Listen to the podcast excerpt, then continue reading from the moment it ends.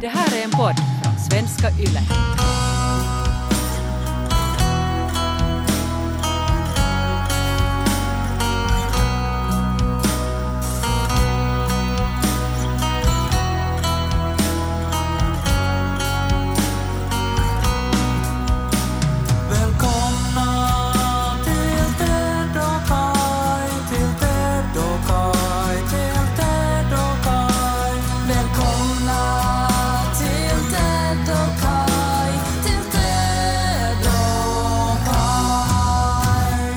Hej Ted, det är kul att se dig. Hej Kai. Jag har varit ute i mitt liv, i ängen som är mitt liv, och så har jag sett blommor.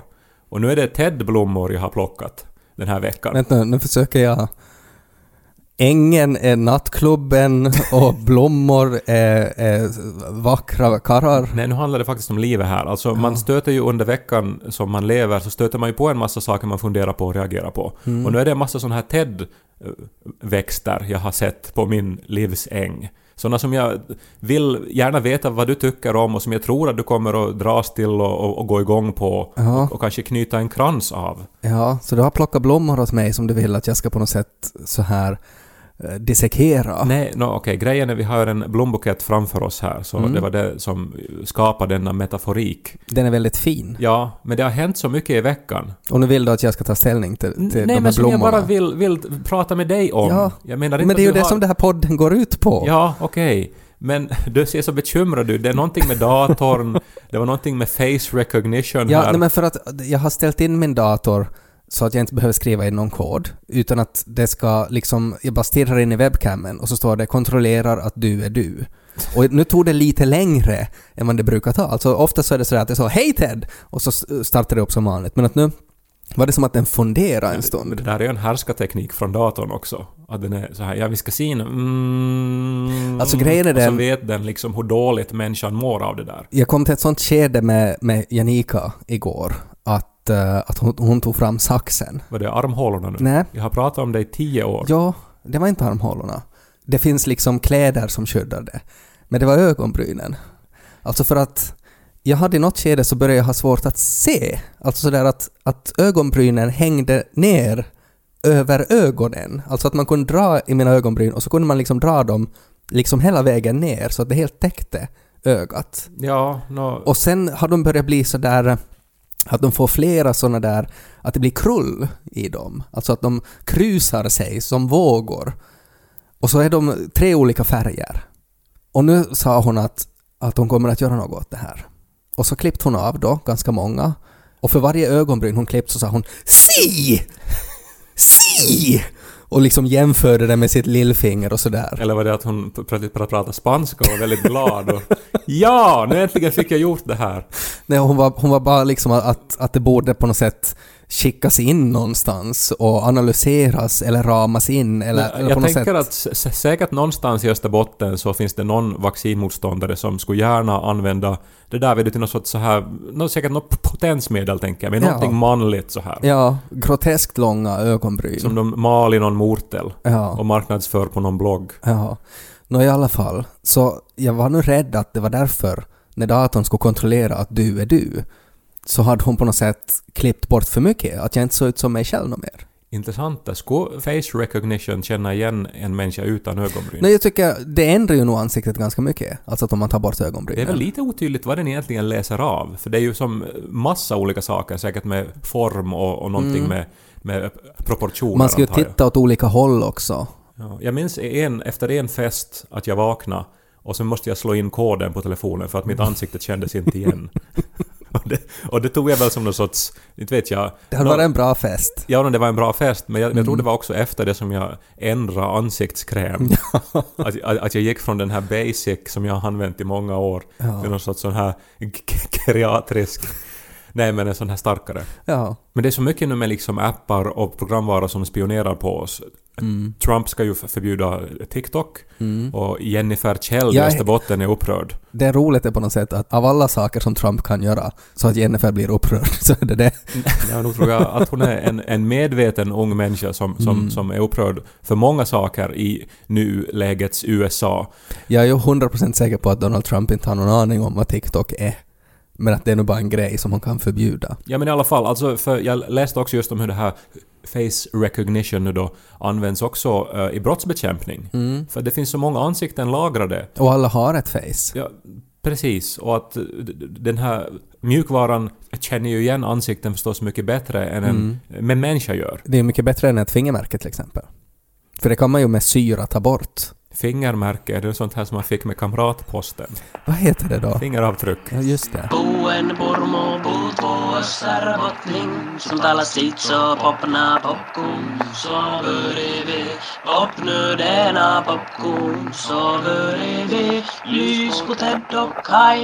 Vilken är den första blomman jag får då? Nå, en psykologisk sådan. Mhm. Eh, Jag har ju renoverat nu och kaklat mitt kök. Vänta, kan jag bara, för jag börjar nu fundera, att vilken är den psykolo- mest psykologiska blomman?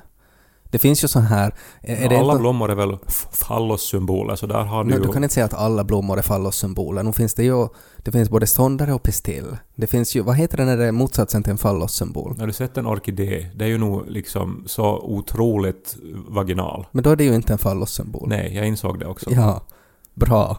Men den mest psyko... Alltså det finns ju så här... Finns det inte, var det inte riddarna som hade så här att om du ger en röd nejlika, då betyder det att du är kinky eller något sånt där. Alltså att, att det finns en sån här kod med blommor vad man ska ge. Ja, men det finns ju alltså verkligen. Det är Ja. ju som med bröllopsdagar nästan, att alla blommor betyder någonting. Ja, så vilken är den mest psykologiska då? Jag kan inte det här blomsterspråket. Jag läste om eh, att det finns, eh, som det också går att få i, i blomaffärer, alltså så här miniblommor som har utvecklats till att se ut som stenar så att fåglarna inte ska äta upp dem. Och de ser faktiskt ut som stenar. Alltså uppifrån så ser de, det ser exakt ut som att, vem har hällt ut de där stenarna vilka där? fåglar äter blommor? Nå, olika djur som äter blommor. Vem är det då? Kaniner. Man äter ju gräs och blad, inte vill man ju blommorna äter man väl inte? Nå men, Man äter frukten som kommer ur blomman okej, sen. jag ändrar mig då. Larverna. Det var något som äter upp dem, men som inte äter stenar. Och så säger de sådär att ska vi gå dit och snaska i oss de där utsökta blommorna? Och så säger han äh kompis, det där är ju bara lite sten. Ja. Och så tänker blommorna yes vi klarar det.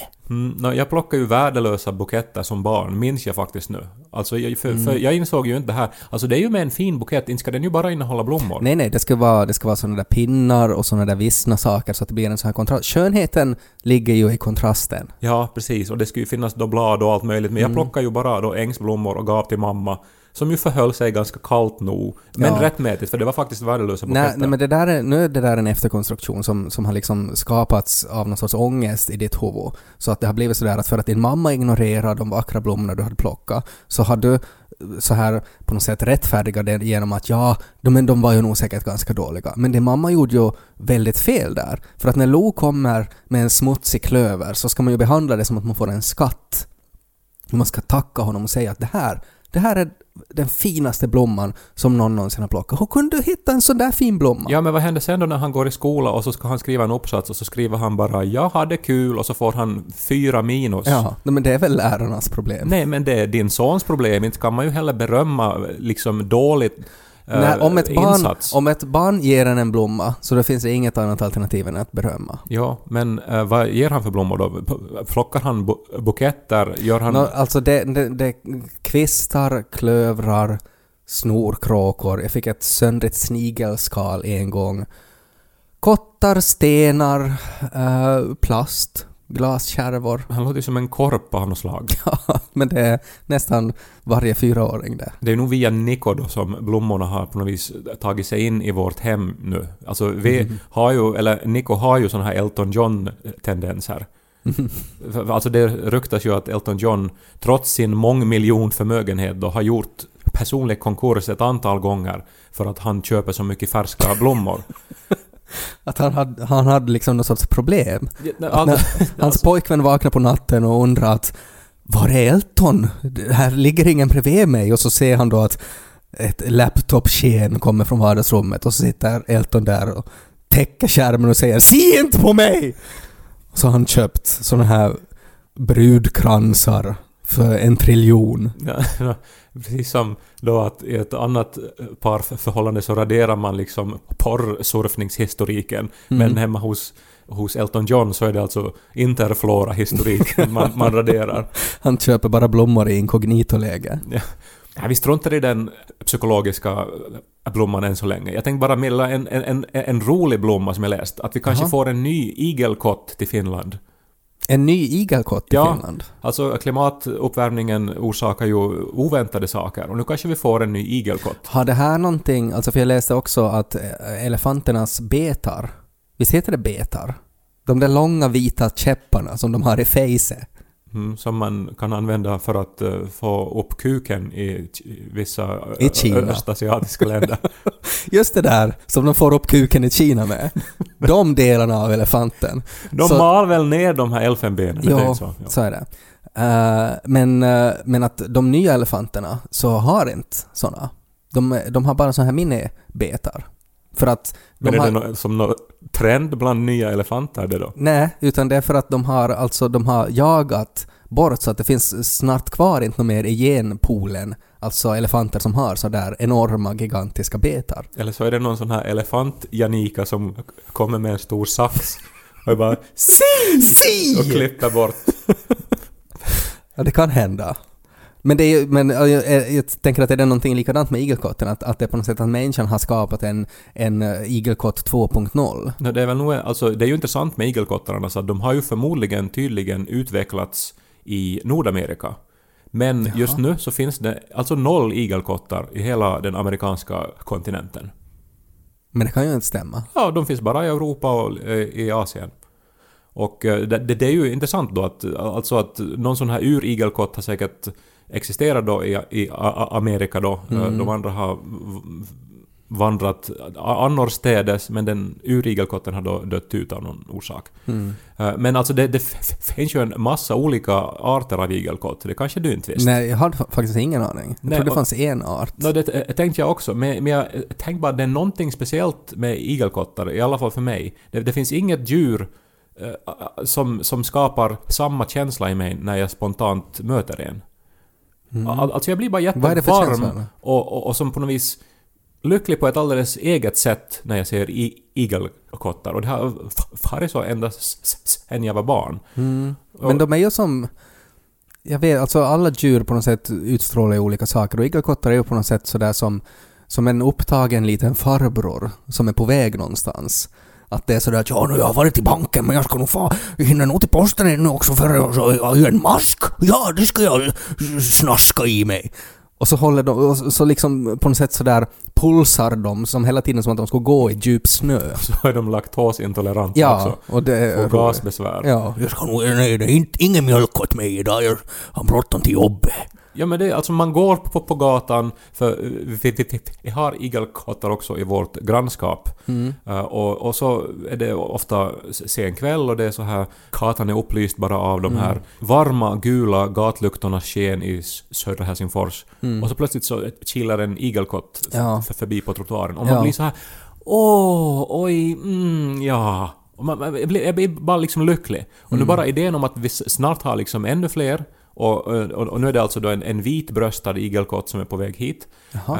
Eh, eh, jag menar, det är ju en positiv nyhet ändå. Vad har den för egenskaper förutom ett, ett vitt bröst då? Nå, tydligen har den en helt egen fästing och det är ju inte bra att det kommer mera fästingar också. Men jag försöker att nu inte liksom se på, på de dåliga sidorna av det utan Ja. bara att, att det blir mera ja, underbara varma känslor Ja, i sommarnatten. ja.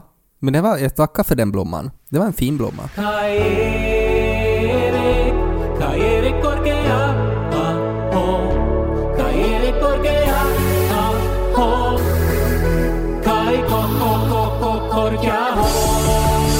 Vet du vad Nabokov eh, skriver om maskrosor i sin roman Lolita? Uh, är det inte något om att de uh, är nog så... Alltså försöker du hitta på? Jag försöker hitta på. Mm. Ja, jag har ingen aning. Förstås har jag ingen aning. så så. De är så maskros. Nej, han skriver för att beskriva tidens gång att Ja. maskrosorna hade förvandlats från solar till månar. Och det tycker jag är en jättefin iakttagelse om hur det ser ut. Det är jättefint, ja. Maskrosen är ju så här orolig, tycker jag. Alltså, Mm. för att man blir ju... Åtminstone jag blir glad på våren när jag ser dem, för det är Mm. typ de första blommorna man börjar se. Och så Mm. tänker man nu är det vår och sommar och nu ska det bli ledigt och underbart väder. Men så tar det typ en halvtimme och sen har de redan förvandlats till de här duniga vita frömolnen. Mm. Och då tänker man att jaha, var det så här kort den här sommaren? Mm. Och sen är de ju i princip ett ogräs också, att vem som helst får ju riva upp dem, så det är ju klart att de är oroliga. Ja, no, men en orolig blomma har jag till dig också. Ja. Gällande din favoritförfattare, kanske. Åtminstone inspirationen antar jag bakom din ansiktsbehåring. Mm. George R.R. Martin. Ja. Som ju alltså för ett år sedan, och jag läste det här typ några dagar efter att han skrev det, eh, lovade i sin blogg att om han inte den 29 juli 2020, när han ska till Nya Zeeland, om han inte har färdig sin nya roman då, så då får ni låsa in mig på en ö. Mm. Eh, och eh, till historien hör ju då att han har arbetat väldigt länge med den här boken och hela världen då väntar då på den här boken som ju är då i serien Game of Thrones. Och uh, nu kom det här datumet och den boken finns inte. Nej. Nej, man ska ju nog inte skriva någon så här deadline så här på internet o- om det inte är så att man har boken redan färdig. Nej men exakt. det är ju ofattbart att han skrev det. Och i hans situation när han eh, vet alltså hur många som väntar på den, han vet förväntningarna, han, han liksom vet att att att det har blivit en grej att den här boken liksom aldrig blir färdig. Så då att han lovar att ett visst datum att då kommer den att vara färdig. Ja. Så att den sen inte blir För i det ögonblicket måste han ju ha varit övertygad. Mm. Ja. Nej, så men vad det, har hänt? TV-serien fuckade upp det för honom, tror jag. Jag är ju rädd att, att hur TV-serien slutar, som ju världen är överens om att det var ett, ett otroligt dåligt slut, så jag är ju rädd att, att det var så han hade också tänkt att det skulle sluta i böckerna. Eh, och nu när alla har skrivit att oj oj oj, nå tur att åtminstone inte böckerna slutar sådär, och så har han inte kommit på något bättre. Så då har han på något sätt gått till lås. Men han skriver ju inte ens slutet han skriver väl typ näst sista boken eller någonting. ja, jag, jag vet inte, men jag, jag tycker det är synd om honom. Ja, men det var ju eh, när jag en gång sprang ett maraton, eh, så då eh, meddelade jag internet nästan ett år på förhand att nu har jag anmält mig till det här maratonet. Mm. Och jag gjorde det här alltså helt psykologiskt medvetet då, för att om jag skriver det på internet så då Mm. måste jag... De måste göra det. Då, då måste jag göra det också. Mm. Och sen gjorde jag det också. Mm. För att skammen skulle ha blivit ohanterlig liksom. Mm. Att jag då har lovat någonting och liksom fått en massa likes och, och liksom fått, fått uppmärksamhet och Ja. sen så, så var det bara lögn. Mm. Och det är ju det som George nu har gjort. Det, jag tycker det som är mest talande är att han har inte ens kommenterat det. Liksom att han skulle kunna skoja någonting om det. Som att ja, men får väl börja låsa in mig nu då. Liksom på något sätt så här kommentera att ja, det var ju tokigt att jag skrev så här för att boken är ju inte alls färdig. Men att det att han inte ens gör det så, så tar jag som ett tecken på att ja, men han mår ju nog faktiskt dåligt. Så det var den oroliga blomman då. På tal om författare, eh, så jag tänkte fråga dig som författare, att hur ofta är det som du, när, när du ska skriva om någonting som du inte riktigt vet hur det funkar, hur ofta är det som du bara googlar och så är det sådär att ja men det där låter bra, jag, jag skriver det så. Liksom att hur, hur mycket research gör du? Eh, Jag är ganska lat eh, på att göra det, men jag brukar väl göra så att jag, att jag lite som improviserar, vet du, går på magkänsla och sen om det är någonting viktigt så då rättar jag det senare. Men att jag Mm. börjar inte i stunden liksom gå och försöka ta reda på eh, detaljkunskaper. Till exempel Mm. angående min nya roman, som är färdig nu, men jag ska ännu till exempel låta några proffsmusiker läsa vissa avsnitt av den Mhm. Och människor som har eh, insikter i klassisk musik och att arbeta i orkester som Mm. måste läsa vissa avsnitt för att alltså jag, jag har ju aldrig gjort det själv. Jag har Nej. bara utgått från vad jag kan anta att man tänker på när man vandrar i musikhuset inför ett uppträdande. Ja, men du, du är liksom noga med att det ska vara autentiskt? Jo, jo, det, alltså det måste ju vara rätt. Och liksom speciellt idag när människor hör av sig. Alltså till exempel bara att jag nu inte visste då vilken antik grekisk filosof som sov i en tunna på torget. Eh, Vilket var något som jag kastade ur mig för x antal avsnitt sen i den här podden då att det skulle ha varit Platon. Eh, Men det var det inte, visste ju någon i omklädningsrummet. Som ju var ivrig att påpeka hur besviken Men det var ju var. bra. Det var bra att han påpekade, för Jo, det var ju en felaktighet. Men sån är ju vår samtid också. Mm. Att eh, fel påpekas hänsynslöst. Och så ska det vara. Vet du hur John Boyne skrev eh, i sin bok eh, The Traveller at the Gates of Wisdom?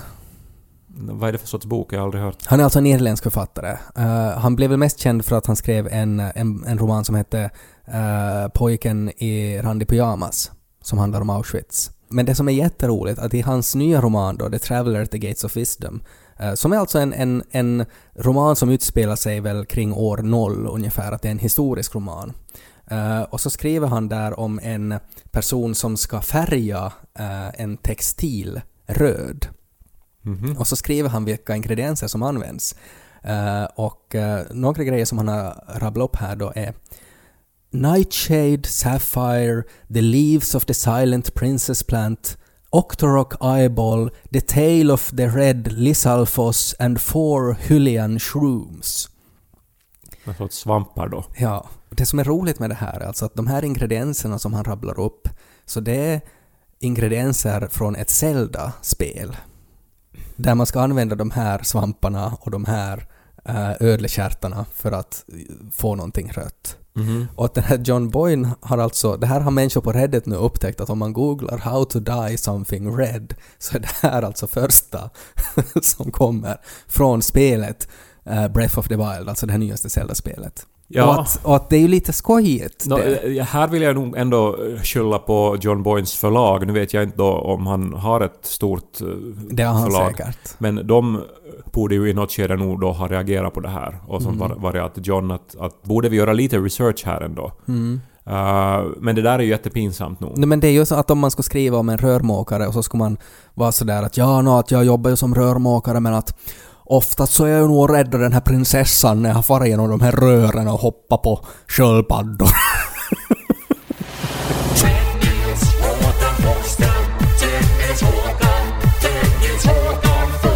Det har blivit mycket tal om blommor här nu. Och då tänker jag på den här visan Ut i vår hage. Känner du den? Mm, nej, jag känner till den tecknade serien ute i vår hage, som var en av mina favoriter eh, i min ungdom. Ja, nå, det är någonting helt annat. Det här är en gammal svensk folkvisa som ofta sjungs på midsommar typ eller någonting. Jag vet Mm. inte. Kom liljor och akvileja, kom rosor och salvileja, kom krusmynta, kom hjärtans fröjd. Det låter som att det är någon sultan som eh, pratar om sina haremflickor. Nej, det, det är ju alltså en uppräkning då av olika blommor och så vidare. Ja. Eh, och jag minns att, eh, att det här, att en lärare i lågstadiet gick ofta och sj- sjöng på den här visan. Liksom. Var det någon sån, sån här mantra, liksom sådär att nu orkar jag inte mer. Kom rosor och akvileja. Men alltså det är ju en känd text det här men som du inte alltså har hört Jo, jag, jag, jag känner nog igen den. Ja, men det, det påstås då att, eh, alltså, att den innehåller då alltså ett recept på hur man gör en abort hemma. Alltså man Jaha. blandar de här örterna så då, då, då blir det abort. Okej. Tyckte jag bara var ändå som... När jag läste om det här så blev jag så här att då förvandlades ju det här lärarens glada vårnunnande till någonting helt annat.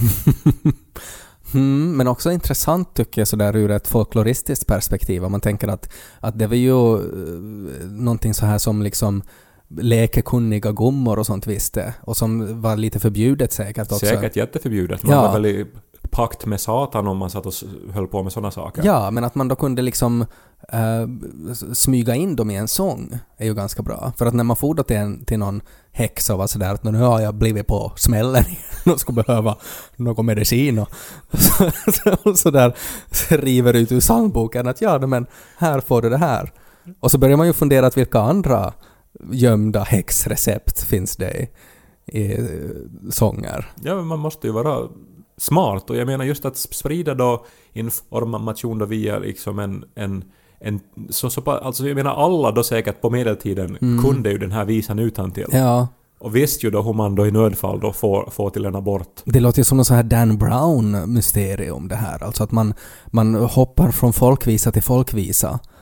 och får bara mer och mer recept. Säkert är det någon smart folklorist som lyssnar på podden som kan endera falsifiera eller verifiera den här skrönan då.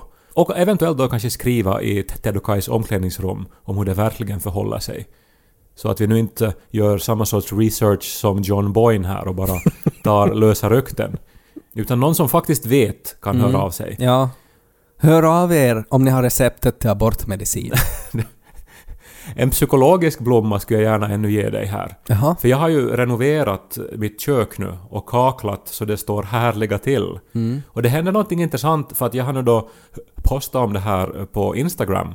Mm. eh, Och visar då eh, när jag planerar och, och när jag då blandar massa och s- sätter kakel och hur det växer fram då det här, Mm. eh, det här hantverket. Ja. Och alltid när jag gör eh, någonting sånt så får jag jättemycket meddelanden och respons. Ja, men det är väl att folk är sådär att det var bra att Kaj gör någonting annat än dricker och länkar. Men Att det är bra så, att han tar hand om sitt hem, för att inte har det ju sett bra ut när man har sett på de här bilderna. Men bara igår när jag höll på så kom det alltså, eh, jag räknade dem alltså till s- 60 eh, re- reaktioner eller meddelanden Ja, men vad skrev folk då? från kvinnor.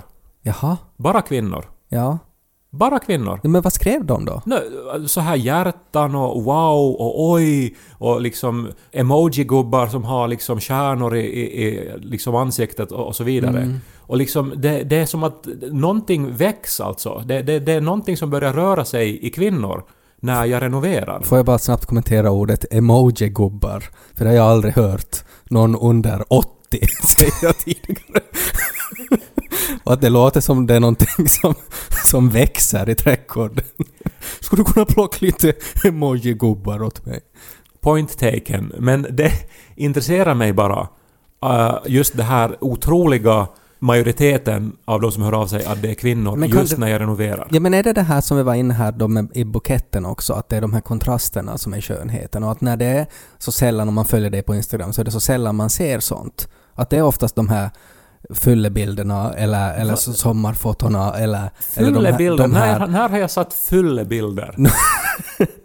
Nej men så här liksom en, en viss sorts innehåll man är van att se i ditt flöde. Och sen är det här kontrasten då, att det här är den här kvisten eller den här maskrosen i buketten som gör att resten blir till en så fin helhet.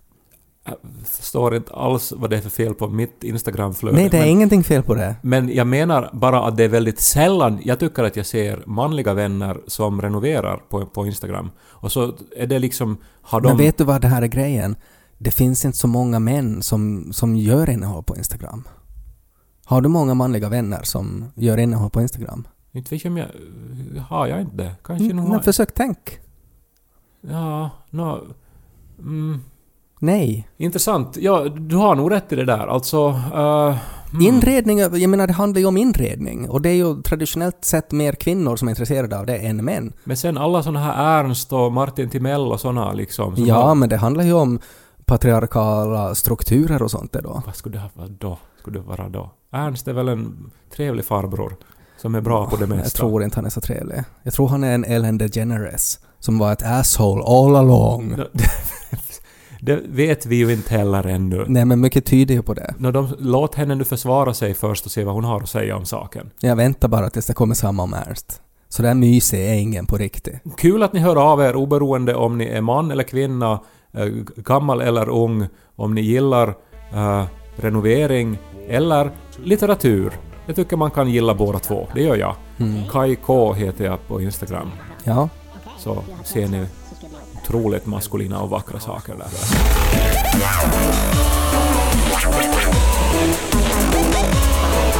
Mel Gibson.